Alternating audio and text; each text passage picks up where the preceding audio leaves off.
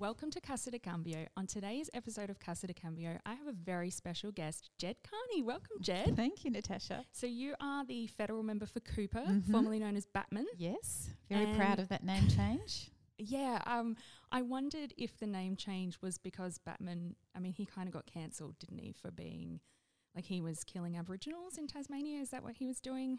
Well, he wasn't a very nice human being, by all accounts. And, yes, his treatment of Aboriginals was less than desirable. It was awful. And even by his own contemporary standards. Back in the day. They were shocked. People were not very happy with his actions, including his sort of fierce rival, I guess, if you like, in John Faulkner. Who wrote not very pleasant things about him as a human being, and particularly his treatment of Aborigines. So I came late to the campaign to have the name changed, I have to say. There were a lot of people, the local council and a lot of individuals and a lot of Aboriginal groups who were fighting to have the name changed.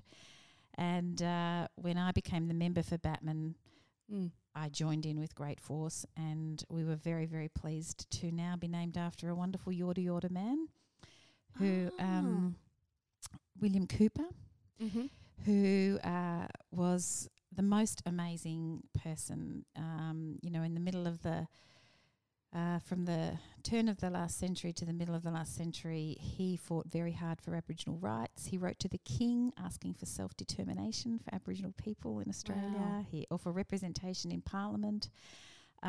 He also, during the war, started wrote a petition. I think he got about 1,800 signatures on a petition protesting the treatment of Jews in Nazi Germany, particularly after Kristallnacht.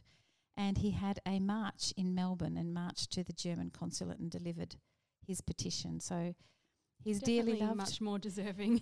Yes. He is a much admired man for good reason. So we're very, very happy. Yeah, that's awesome. And it is...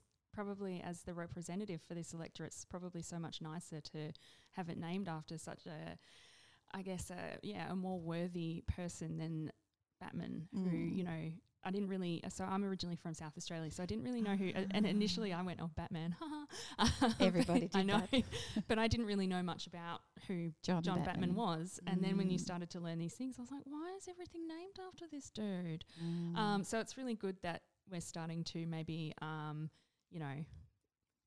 take down some of the statues of some of these people who their personalities and their history is a little bit questionable. Yeah, I agree. That's a very diplomatic way of saying it, questionable. Yes, it is. Well done. So you used to be a nurse. I was a nurse for many years, and I loved being a nurse. So I loved it. Were you a particular specialty of nurse, or...? Kind of. So I really found my niche looking after people who'd had gastric surgery, and I'm not going to say these words and maybe shock some of your listeners, but everything from the throat to the anus, and everything in between. If it was operated on, I was there in the ward afterwards to look after you, pretty much. And I loved it because a lot of that type of surgery, you really helped people get better, and they'd be opened up, patched up. We'd look after them and send them home, and I got a great deal of satisfaction from seeing people get better. Yeah, right. My mum's a nurse as well. Is she? She is. She's a breast care nurse practitioner. Oh, how wonderful. Because that sort of role was really developing when I was a nurse. Nurses sort of being individual specialists in their own right, and not just being tacked on to medical specialties. So when I became secretary of the Australian Nursing Federation, we started to fight very heavily for nurse practitioners so that they could get prescribing rights. So Mum has that. I think she was one of the first nurses in Australia to have prescribing rights, I think. Mum will probably ring me and say, correct me, but I'm pretty sure that was the case. That's great. Yeah, she got into it quite early when it was new, and so she's been doing breast care, what are we, 2020? I would say 30 years, maybe 25 years. She started in the 90s doing the breast care, like the specialist stuff. Yep. Good for her. I'd like to meet her one day. I think she would very much like to meet you. I think we'd have a lot to talk about.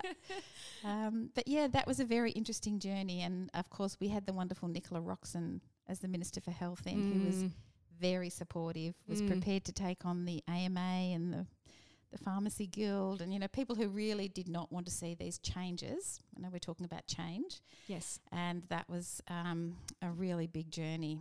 and it was hard fought for, and it's still, in some ways, I don't think we're quite finished. It's still very difficult. The hurdles and hoops you have to jump through and over to become a nurse practitioner is still very high. Yeah, she had to do quite a lot. She self-funded her master's, which I thought was maybe a little bit odd, given that if you're working in corporate, a lot of employers will pay for you to do education if it's going to make you, you know, all of that IP and learning is going to bring value to your employer. So I'm not sure I quite agreed, but I mean, she did that because I think, well, if you're a nurse in a hospital, you know, it's not like if you're working for the South Australian Health Service or whatever, state government health service, that's only going to bring a benefit to your nurses by giving them more education. But that's just my opinion. And my experience of being a nurse is that nurses are change agents. So you spend a lot of your time encouraging individuals and whole communities to change for the better. You help people change their lifestyles. You help people get over all sorts of terrible situations. And I think that puts you in really good stead for being a politician. I'm so glad I came here from being a nurse. I can't tell you. For lots of reasons. So I probably should tell you that my mum, for the last 6 or 7 years, has been the mayor of my hometown in South Australia. So she still works 2 days a week at the hospital, and she spends, she works the other 7 days a week. I love it.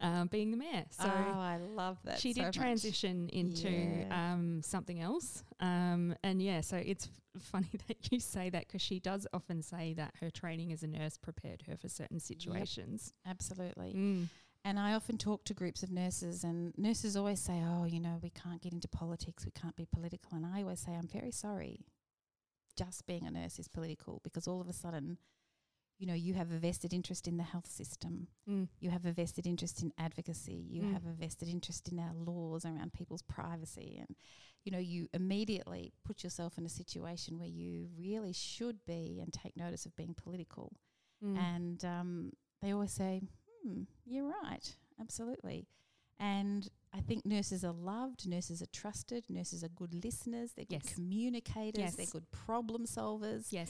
They can take workloads up to their eyeballs with, and not be really fazed by it. And I think they are amazing people, and I agree. Yeah, and they should be political. Well, it's like when we had that state election. I think was it the 2012 one that where Dan Andrews came into power. One of the key election issues was a higher pay for nurses, firefighters, and ambulance officers.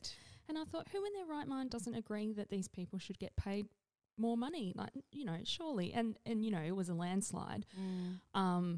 But I just thought, God, come on, guys, come on, liberals.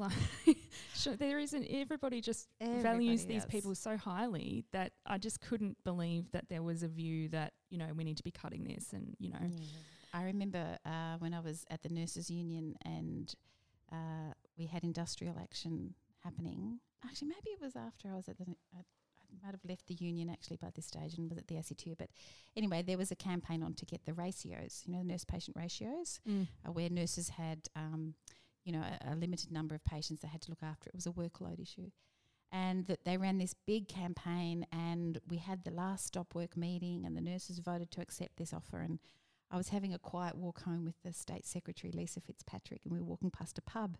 And these guys leaned out the door of the pub and yelled across the road as if Lisa was their best friend. Hey, Lisa. Did you get your ratios? Oh, nice. And Lisa's thumbs up. I thought this story was going to go a different way. And Lisa gives thumbs up. And they go, yay. And I hear him going to the bar. She got her ratios, So everybody knew what the nurses needed, and everybody was behind them. Everybody cared about it. And so it was, it was a really lovely moment. Oh, good.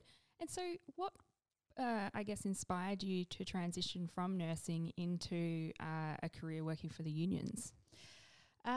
Well, I was always, not always, but I was a what we call a job rep, or I was a union representative on the ward in the hospital way back. I think it was in 1996 when we had to start negotiating our own EBAs, enterprise bargain agreements. Before that, wages were set centrally, and you had the awards, and they introduced bargaining, and we, for some reason, bargained away a really important part of our hours, nursing hours of care.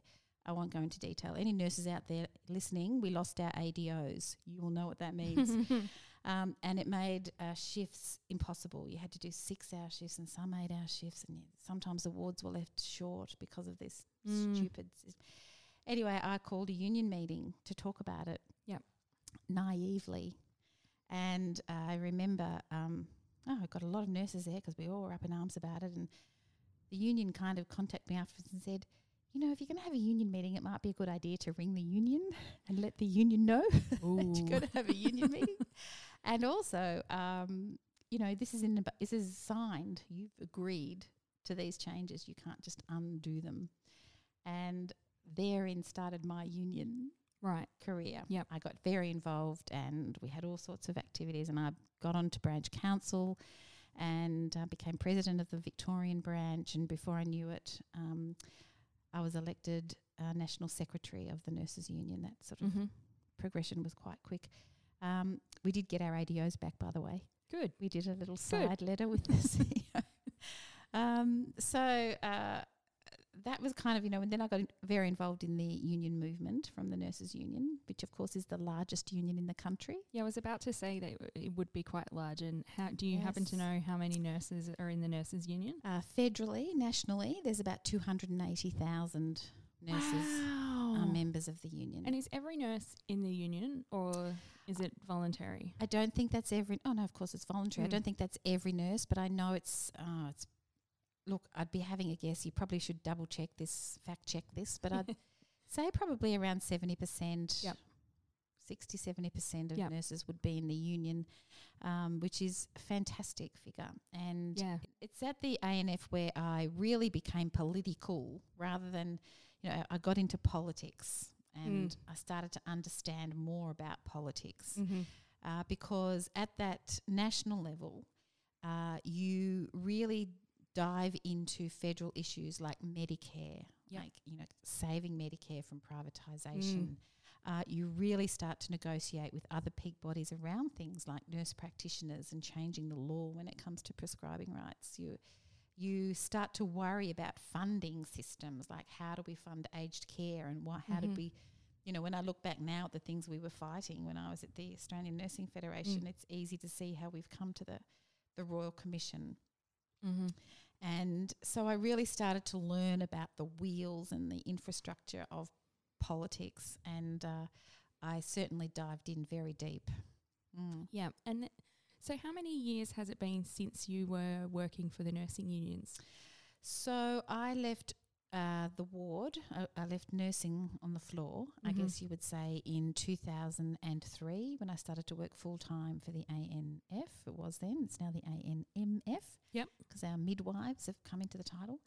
And I was assistant secretary then, and I was only assistant national secretary for a couple of years, and when I was elected federal secretary, and then in 2010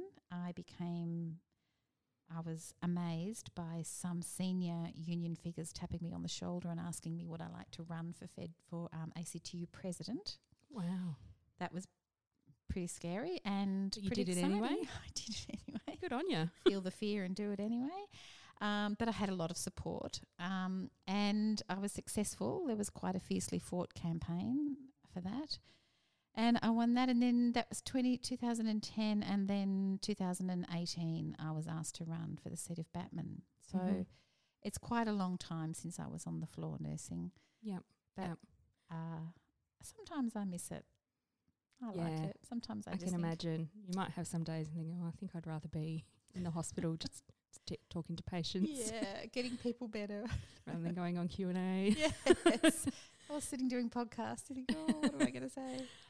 And so, I mean, I know that the trade union movement is a big part of the Labor Party support base and membership base. So how did you transition from being in the union movement to being, I guess, a senior member of the Labor Party and running for a by-election? Well, it seemed pretty natural.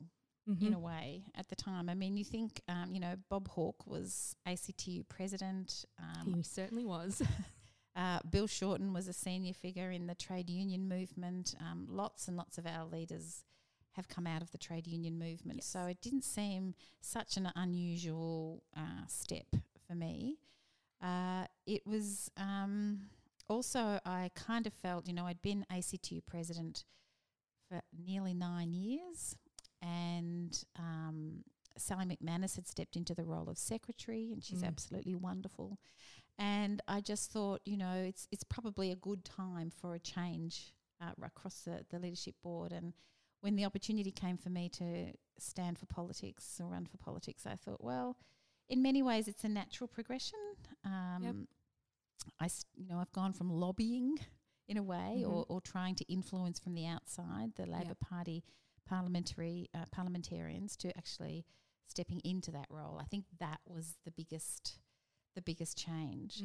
But being having an agitator for change, or as opposed to being a decision maker, or and that was at first, you know, it was quite nuanced, but as you get more and more involved in the parliamentary process of politics, and you realise there's a bit of a gap. I mean, I will never ever forget who I come from, and the trade union movement has deeply, deeply influenced my politics, my personal politics. Yep.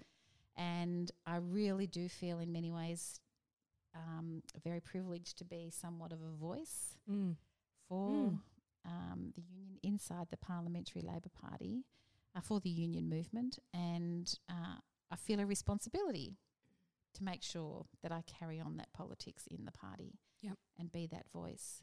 And it is quite a responsibility, and sometimes not a very popular position to bring inside the party. And so, you know, it's I still work very closely with people in the union movement, of course, but it's a different relationship now.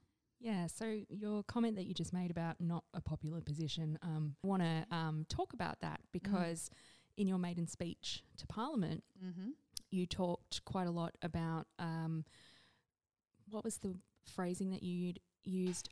It was offshore detention, or indefinite. That's the word, indefinite offshore detention. And you talked quite compassionately about asylum seekers and refugees and a more humane policy. And at that time, that, to, you know, from my perception of that speech, was that it didn't really reflect some of the views that were being put out there by the Labor Party at the time. And given your background as a nurse, I could probably draw that link between your nursing background and wanting these people to receive care, who are obviously, like if we talk about Medivac, for example, there are people who are obviously quite unwell, who need medical treatment, and you've spoken about that as well.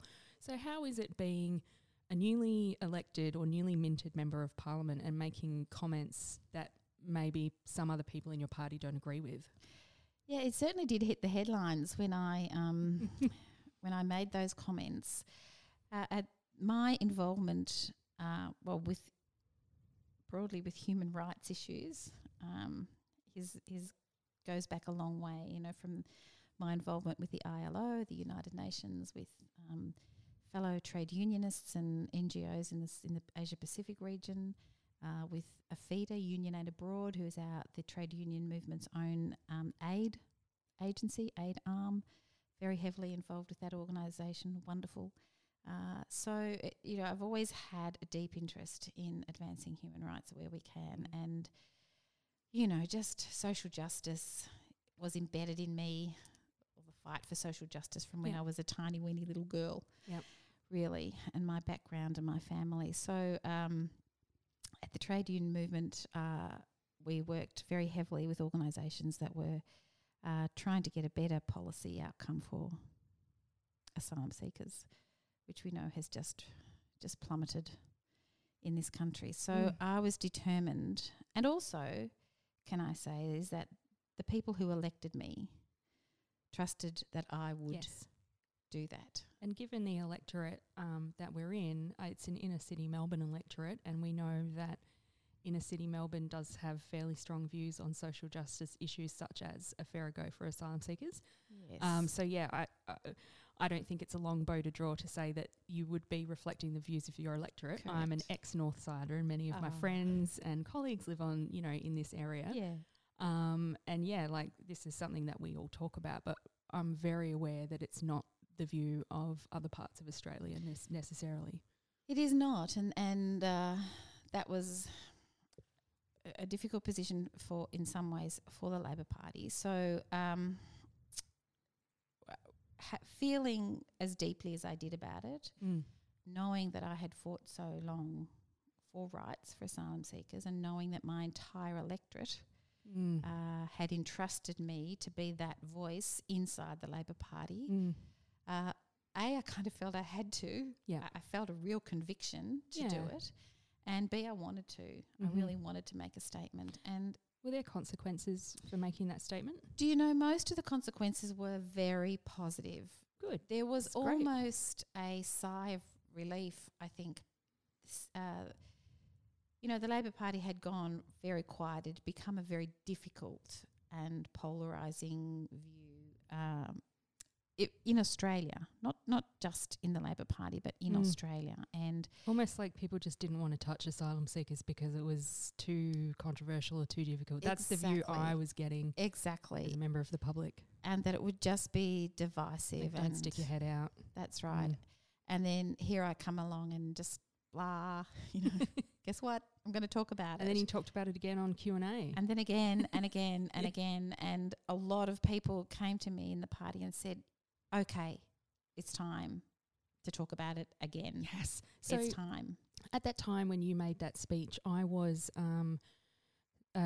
working on a project in my own electorate of Macnamara, and it was a project where we had a group of people who all lived in the electorate, and we were all asylum seeker advocates for, you know, more rights and better outcomes. Thank you. Yeah. So I was volunteering at the Asylum Seeker Resource Centre I was a business mentor, so a professional mentor for asylum seekers who were professionals in their home countries, and now they're trying to break into industry in Australia. And then I worked on that program as a volunteer, like recruiting mentors and doing all sorts of things for a few years. And then I stepped away from that in the lead up to last year's federal election. So what was that? That was 2018 that I was working on this project.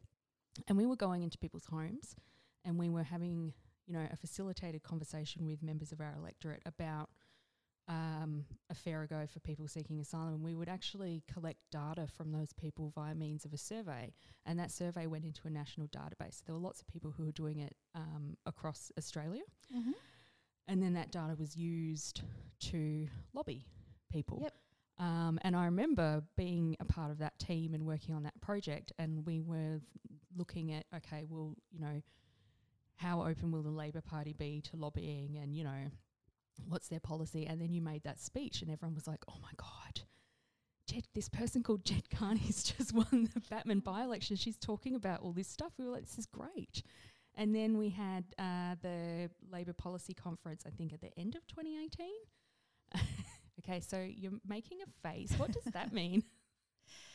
Well, for me, that was crucial. That was my end point.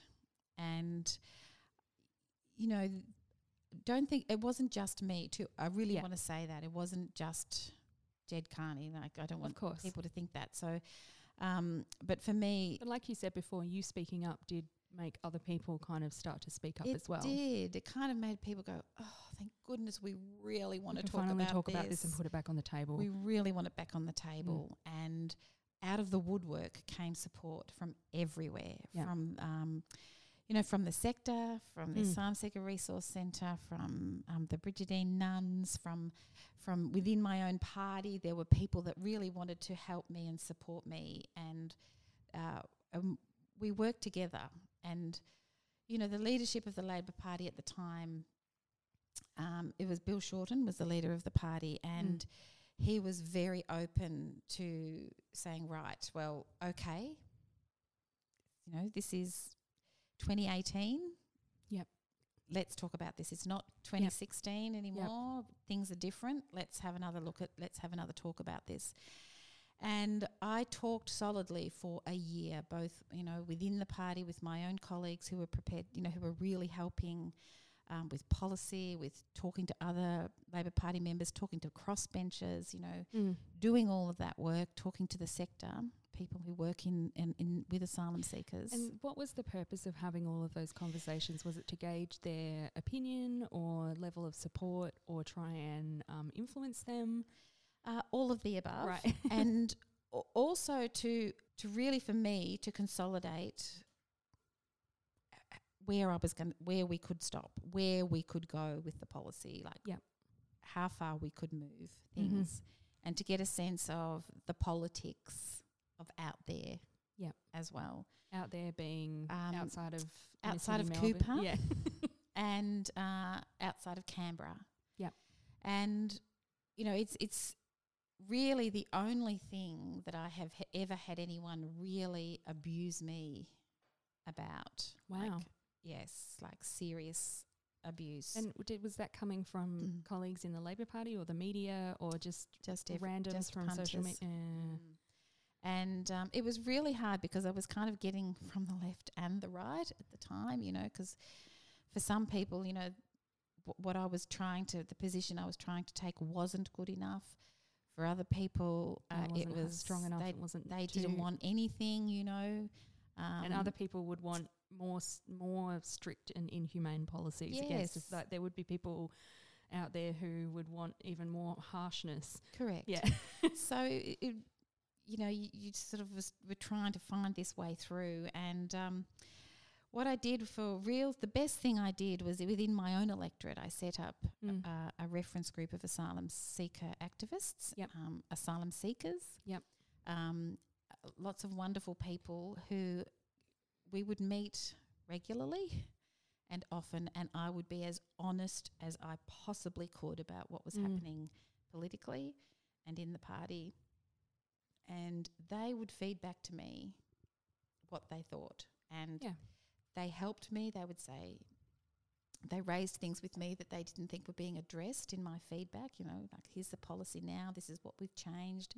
Oh, you know, we need to say something about housing or what about access to English courses, you know, things that, you know, I was focusing a lot on the offshore issue and not so much about there people. There are so many aspects to it. Yes, actually in Australia. So it was really wonderful having them as a sounding board and a support for me in my own electorate. So that's how lucky I was. Great. And then I have to say, you know, once we started the policy process within the Labor Party, it almost becomes a wordsmithing exercise. Yes. Because it's going down on paper. Yes. And once the policy goes down on paper, everyone's going to be looking at it. And and everybody's going to see it. So you do have to go through that process of, well, does this set of words reflect what we want to say? You know, does it go too far? Can we sort of live with this? Can we live with that? You know, how about we push this? And you push a little bit here. You get support, you talk to people, and ultimately, can I say in the end, I know a lot of people think we could have gone further, but it's a very good policy. And there were lots of protections put in around those things that people felt could have been a bit better. Yeah, I mean, I felt very heartened to see the change in policy. I am one of the people who would like to see it go much further. Yes. But I guess I understand as well all the different levers that are pulling at different political parties, and also unfortunately, and this makes me very sad, the view of a lot of Australians differs from my own views. So, you know, I need to be realistic about that as well, and that doesn't mean that I can't stop being an advocate and fighting for that in absolutely. My own time. So absolutely. And, you know, the strongest message that I can give is, you know, it was, you know, people were saying to me, okay, we're willing to look at this now because it's not 2016 and who knows in 2 years' time, okay, it's not 2018. Yeah. You know, so what is it now? 2020. 2020. You know, do you know what I mean? So sometimes that was a big change, but sometimes a lot of change is incremental and sometimes it happens without us even noticing. And, so, you know, change is so different depending on what it is and what is happening at the time. Yeah, and even I know there have been elections where asylum seekers have been a strong or hotly contested election issue, and there have been elections where other things are really strongly contended. And I feel like the last election climate change, people were trying to put climate change on the agenda and it wasn't quite there. And now obviously with the fires and all the devastation that we've had, climate change is just such a big political issue at the moment.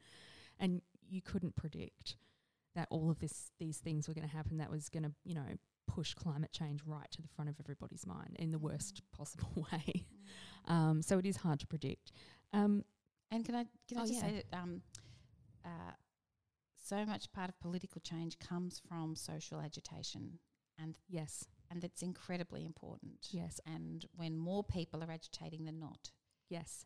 It makes change a lot easier. And I actually learnt through the project that I did, with the community-based group in Macnamara, how much actually calling up your local member and, you know, either thanking them for doing something like sticking their neck out or letting them know that you're, you know, very concerned about an issue, how much of a difference that makes. Absolutely. Because I never really considered that before. Nobody ever tells you you're doing a good job, but they're very quick to tell you that you're not. I'm trying to think. So that's a lovely thing to do. I think you've got the lovely Josh Burns, of course, now in Macnamara. Josh Burns is one of my great colleagues and we are allies on just about every progressive issue I can think of, and definitely on asylum seekers and climate. He seemed a lot more pro that stance than Danby did. So we talked about receiving a backlash. You did say you did get abused when you were agitating for change on asylum seeker policy. Do you, now that you're a public figure, get trolled or online bullying or anything like that? Yes. How do you manage that? Well, sometimes, particularly on Twitter, I just don't read the comments. I just stopped doing that. Twitter, if it were a place, you just would never go there. I'm not on Twitter, and that's part of the reason. It doesn't seem like a great place for women. No, it is awful. I find other social media platforms, that's the word, isn't it? Yeah. Platforms are a little less antagonistic. But, I think, people are entitled to their views. I would never bully anyone or really say anything horrible, I don't think, or maybe some people who have been at the other end of my critical views might not think that, but it is hard. I once asked Julia Gillard this question. We were interviewing each other. She was bullied mercilessly when she was the Prime Minister, and even still now. And she gave me some very good advice, and she said that she was very good at compartmentalising issues and parts of her job and her role. And she said, part of her role was to draw attention, good or bad. And you just had to compartmentalise that and say, it's not really about me personally. They're reacting to... That's about the political issue, that's the Prime Minister, and that's, And I think there's a certain amount of people who, no matter who is the Prime Minister or your local member, they're just going to hate you.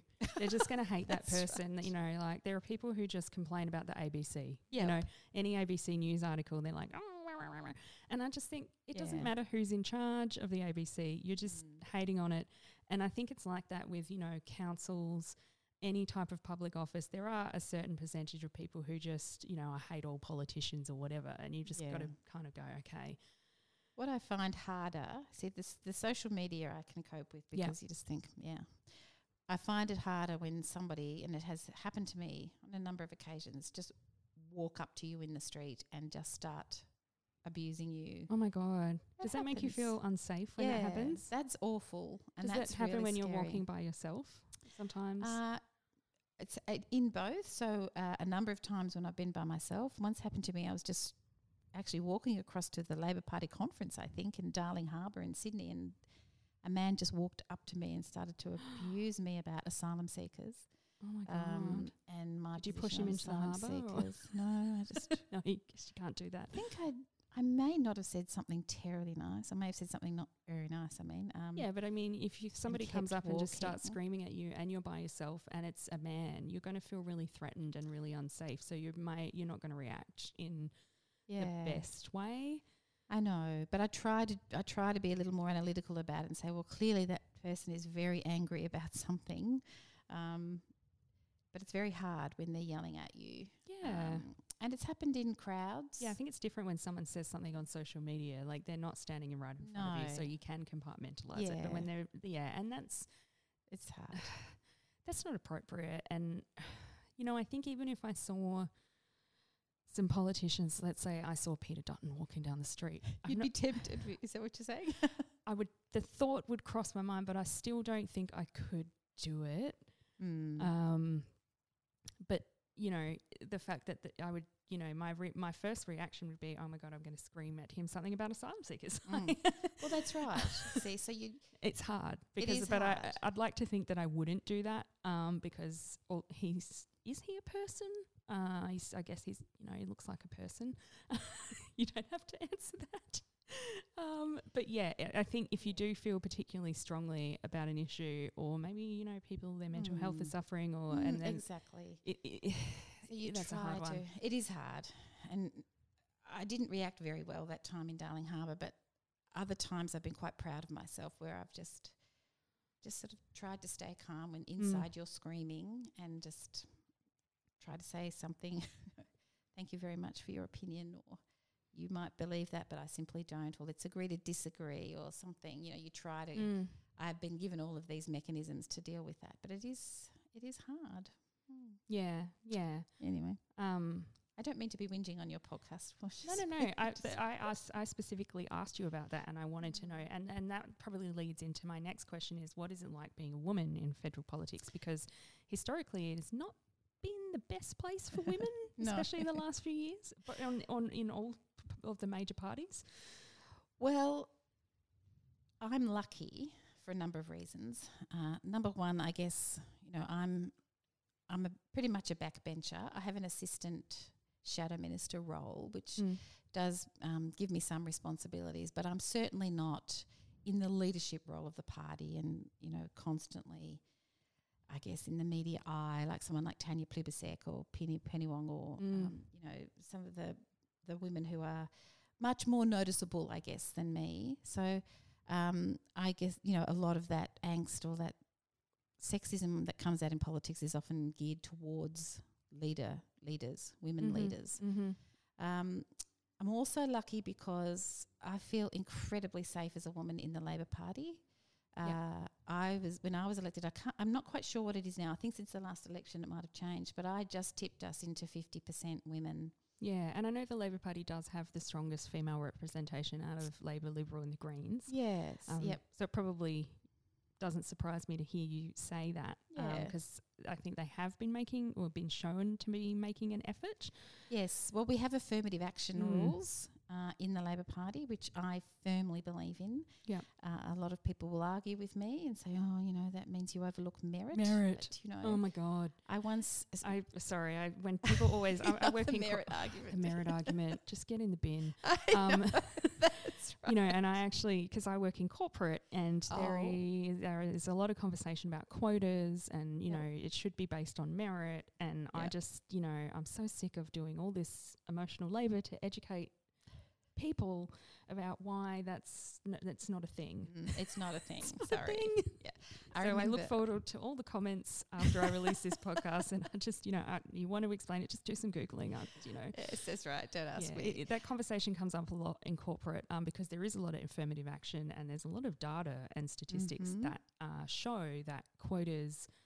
And even things like I was working for Telstra a few years ago, and they brought in a rule that 50% of shortlisted CVs had to be women for every role that they advertised. And if it wasn't, there had to be a director signing off on why they couldn't find 50% women. So if they were shortlisting 4 candidates, they needed 2 female CVs. And that resulted in women getting the jobs. Surprise. The data shows that if they can get onto the shortlist, they're very likely to get the job. And so, and they also don't have a gender pay gap at Telstra. So I was very proud to be working at that company at that time. Yeah. But yeah, there were a lot of people when that rule was brought in going, merit. And it's just like, well, there are still men getting on the shortlist. No one's saying you can't have the job because you're a man. It's just let's do a bit of extra work to get women on the shortlist. That's all. There's so many stories I could tell you about that, you know, my experiences. and But one of my best is I did an interview once and they brought this up. It was with Janet Albrechtson. I was on a panel and she really went me about, you know, affirmative action, and she, you know, a lot of women on that side of politics don't hold with it. And Joan Kirner just happened to be listening to the interview. Wow. And she rang me and she said, well, you stuffed that up, Ged. You know, said, oh, really? I know. I said, I didn't do very well, did I? You know, because I just didn't have the, I don't know, it's a long time ago and I just didn't have the comeback. I was quite overcome by the attack, I guess. Yeah, and it's hard when you're having an emotional response to something like that and you're on the spot, whether it's, you know, angry, frustrated, strongly disagreeing. It's still an emotional response. And then that kind of makes it harder to think of coherent. Yes, I'm much better now. You'll be pleased to know. Just go, oh my God, shut up! Why are you shouting at me? Anyway, Joan said, listen, and I started to talk to her about the whole merit argument. Well, you know, how do you push back? What do you say? She said, Ged, honestly, do you think that every man on every board, in every political position, or every CEO position got there on merit? I think not, she says right, to me, you know. And, I thought, you know what, Joan, you're right. And so then I started to sort of really look at this and look at coherent examples and arguments. And I'm much better at, you know, and I know this isn't the time to do it, but I'm much better at that now. I'm very good at that with asylum seeker issues now after all the volunteering and all the facts that I've collected. When it comes to marriage, I'm just so over that conversation. I just can't engage, and I just, you know, tend to. And but then it's that thing. It's like, well, isn't my job to educate people about this? Because they're probably not going to change their mind. Or sometimes I do it if I'm in the mood, and other times I'm like, oh, just get out of my face. So you mentioned Joan Kirner and Julia Gillard. Like, have you been mentored by women in the Labor Party and coached? Not formally, but it happens informally all the time. Yep. I did, talk to Joan Kirner a lot, and women that I really admired in the party. Like, you know, I had a great deal of time for Nicola Roxon when she was the health minister, and I would take cues and advice. And but since I've been in the party, there's a really lovely attitude to bringing women along and supporting women. We have a women's committee. That's nice. It is. It's really great. And the women's committee's role is to oversee legislation and put a gender lens over legislation. It's to support women in the party. Tanya Plibersek is, she's really a great person at making you do things that you don't necessarily think you can do. Like, she's really good at pushing your boundaries and say, yep, you get up and do this and you do that, and telling you can do things, which is great, and finding roles for women and making sure that women are actively involved in the processes is something that the Labor Party is very, very good at. And it's nice to hear. Yeah. I remember, and I think I can tell this story, but I remember sitting in one of my caucus. You know what I mean by caucus? It's when we all get together and make decisions about legislation and all sorts of things.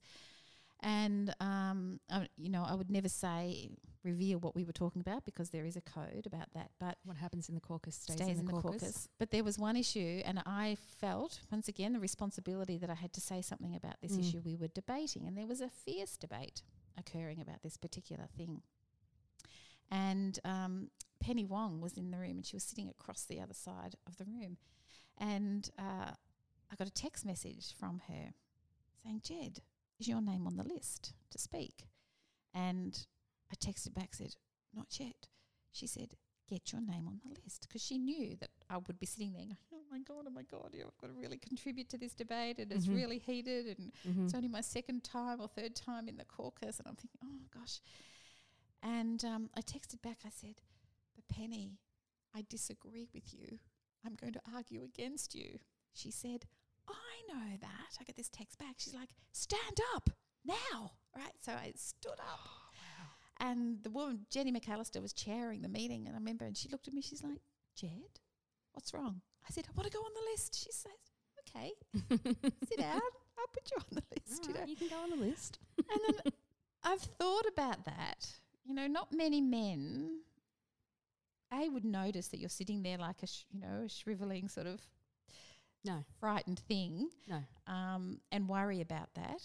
And secondly, you know, I'm not sure, and I don't mean to be mean about this, but I'm not sure many men in that situation would argue, would help someone or encourage someone to get up and argue and against them. Say the opposite thing. Yeah, they would probably only encourage you if you were agreeing with them. Yeah, and Penny saw that I needed the encouragement. B, she knew that it was important for me to be on the record for my own, you know, peeps to see that I did the right thing by them.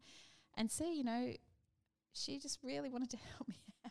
It's an important teaching moment, isn't it? It was really great. I'll never forget it. And I just think, you know, that's a really fine example really of how I have felt in the Labor Party. I mean, maybe other women haven't had as good experience as me, but I certainly have had a good experience.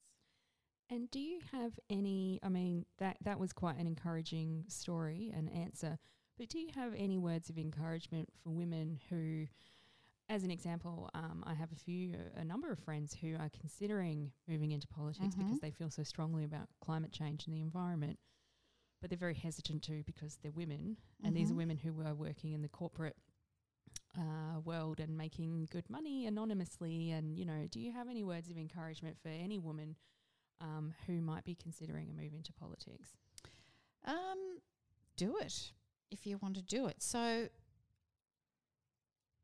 I think the thing that I've really had to learn is that everything I have to say is important, and a lot of women don't think that. Like, I know that sounds really basic, but sometimes you sit there and think, oh, somebody else would have discussed that ages ago, or somebody would have said that a while ago, or if I say that, you know, is it old, you know. Are people going to think I'm stupid? Are people going to think I'm stupid for opening my mouth, you know? But it's not like that. It's really not like that. So don't feel that. If you have something to say, it will be heard, or make it heard. You can make it heard. If you want to go into politics, you've got to be prepared to really speak up and say what you think. And I don't, you know, and be pushy, like, in a way. Be, you know, I've gone in there and I think people think I'm a bit pushy. But well, I don't think you could be in federal politics and not be assertive. And be able to, you know, put some opinions out there and stand your ground. Otherwise, you wouldn't get to where you are. So that's right. You know, of course, people are going to say that about you. And I think you quite rightly point out, as a woman, people are more likely to call you aggressive or pushy than if you're a man, you would be a leader. So, and a go-getter. You'd be assertive. But by the same token, be prepared to listen. Yeah. You've got to be prepared to listen. And that's really important. And I think... having been a nurse, I'm pretty good at listening and knowing how to argue within another person's frame. Does that make sense? Yes. So listening to someone, knowing where they're coming from, understanding their context and being able to argue within that context is incredibly important. And not just kind of shouting, going, you must think the same way as me and agree with me. No. Yeah. And sometimes when you come from an issue where you are so heavily invested that, you know, it might be a disappointment, but you've got to be prepared to compromise. You've got to be prepared to wait. Sometimes, and I know people might hate me saying this, but sometimes change is incremental. Sometimes if you can afford for it to be, you know, you have to really know how far you need to push before you say, well, that's enough for now. I'll live again another day. And that's a really hard lesson for me. I've found that a hard lesson to learn. Yeah. But you've got to be prepared for that. So if you want to go into politics because of a conviction, because of something you feel really, really heavily about, then be prepared for it not to be easy. You know, just being there doesn't mean you're going to change the world. You've got to do the hard work, you've got to listen, you've got to negotiate, you've got to compromise, you've got to talk to people that you may not particularly like or want to talk to. And you've really got to do the hard yards. Like, I'll never forget after the last conference, you know, there were lots of issues being pushed there, you know, the nuclear treaty ban, climate, you know, asylum seekers. That was a really meaty conference that we were trying to push the boundaries on so many things. And there are so many issues as well. And like you were saying before, I mean, I'm very passionate about asylum seekers, but other people are very passionate about the environment, and which I'm also passionate about. But or, you know, everybody's, there's so many workers' rights, homelessness.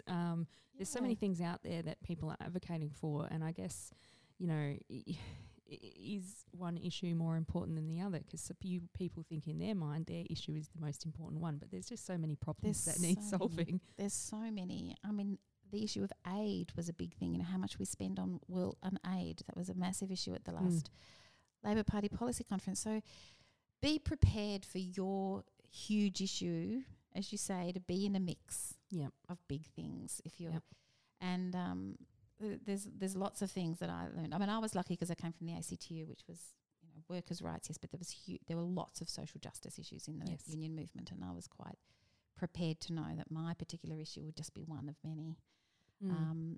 But you know, don't be backwards in coming forwards. Find out a pathway that's best for you in politics, and there's lots of pathways. Lots. Talk to lots of people, get lots of support, and absolutely go for it. One thing I ask all the guests who come on Casa de Cambio is, what is the best piece of career advice you've ever received? That's really hard. Or just, you know, a really good piece of advice that stands out. It sounds like you've got some really good stuff from some very amazing people over the years. A good bit of career advice. I think probably talking to Julia Gillard, that whole advice around compartmentalising and being able to in some way turn it off. And as a nurse, you're already good at that. I am good at that. However, I must say that year in the lead up to the ALP conference, you know, when so many of us were working so hard on asylum seeker policy, that was very, very hard. And, you know, to come home and just switch all of that off. Yeah, that was hard. So I have to get better at that. I'm not saying I'm perfect at it yet, but I can do it. And that's, if you're really throwing everything at in your career, you've got to be able to compartmentalise and keep time for good things. Well, not that career can't be good, but for different things, I guess. That's great advice. And what are you currently watching on TV, reading or listening to? I just started watching on SBS View or whatever. SBS On Demand. SBS On Demand. It's iView, isn't it? It's ABC iView, SBS On Demand. Is The Young Pope. Oh. Yeah. As in our current Pope? No, it's just called The Young Pope. Oh. It's fictional, and I'm really enjoying that. I'm reading her first name's escaped me, but Lukashenko's Too Much Lip, which is about a young Aboriginal woman going back to her community because her grandfather is dying. That's fantastic. Amazing. I can highly recommend it. It's beautifully written. And because I'm going to meet him in Parliament House next Tuesday, I've just picked up Bruce Pascoe's Dark Emu. Oh. Because I want to read it so that I can have an intelligent conversation with him when I'm going to meet him. So, interesting mix of things at the moment. Oh, fantastic. Yeah. Well, thank you so much for coming onto the podcast with me today. It's been an absolute delight, and I'd also like to thank you for all the work that you've done pushing for that change in asylum seeker policy. It sounds like you really are a force to be reckoned with. I don't know. Maybe a pain in the neck. Well, are they the same? You know, the squeaky wheel gets the grease. I try not to annoy too many people. You know, there's a fine line between agitating and just pushing, pissing people off and rubbing them up the wrong way. Definitely. But no, thank you for all of that work that you've done. I'm sure the people of Cooper really appreciate it, and I wish you all the best with your political career. Thank you so much. And can I say the same to you, Natasha? You sound like a Wonder Woman with all you're doing at the moment. So it's been a great pleasure to chat and to meet you. So good luck with everything. Thank you so much. My pleasure. Bye.